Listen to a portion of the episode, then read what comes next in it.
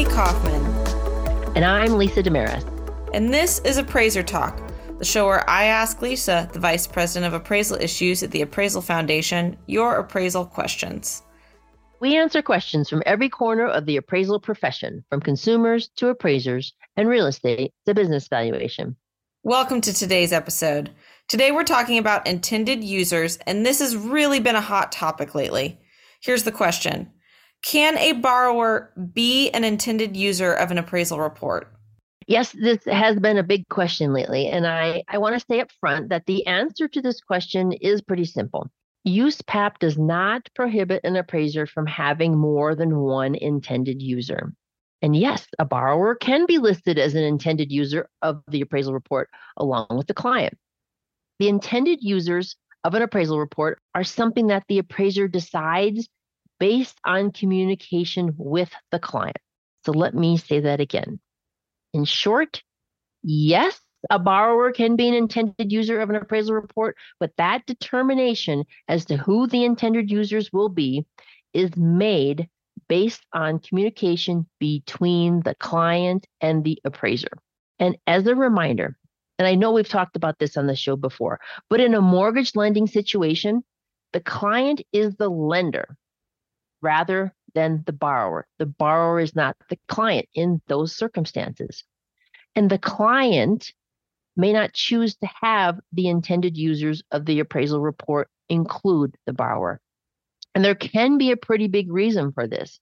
When an appraisal is completed for two different types of intended users, it results in the need for the appraiser to expand their scope of work and to expand the amount of, for example, the level of detail and the type of information contained in the appraisal report so that these two different types of intended users can fully understand the report and the report is not misleading to either intended user. This is um, very hard to feasibly do when the intended users have very different types of decisions to make related to the value of the property.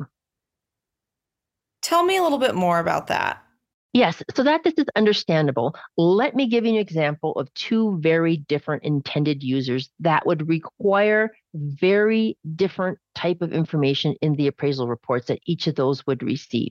Even if the value opinion is identical in each report, they may need very different information.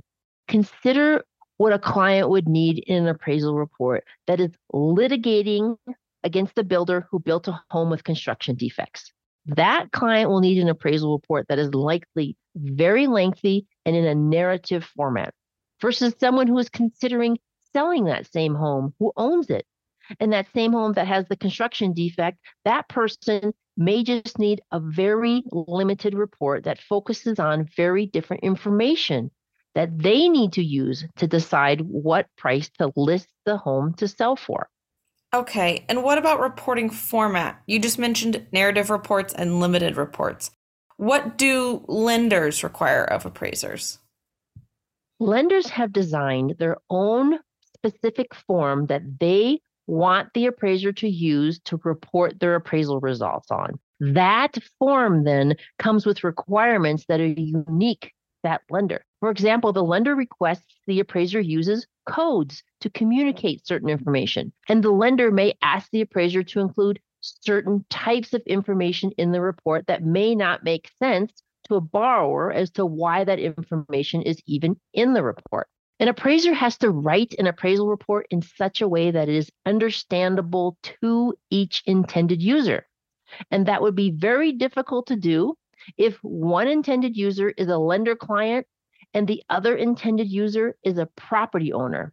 They both have very different needs as far as what information they need to see in that report to make their decisions about either granting a mortgage or about accepting a mortgage from a lender.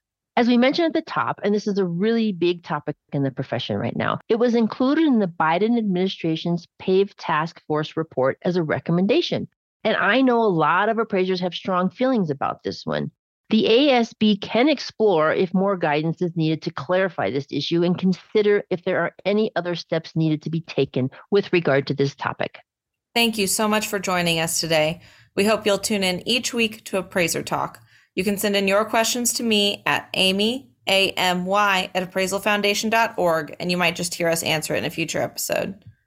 And don't forget to hit that subscribe button so you don't miss an episode. Appraiser Talk is available on Spotify, Apple Podcasts, or wherever you get your podcasts.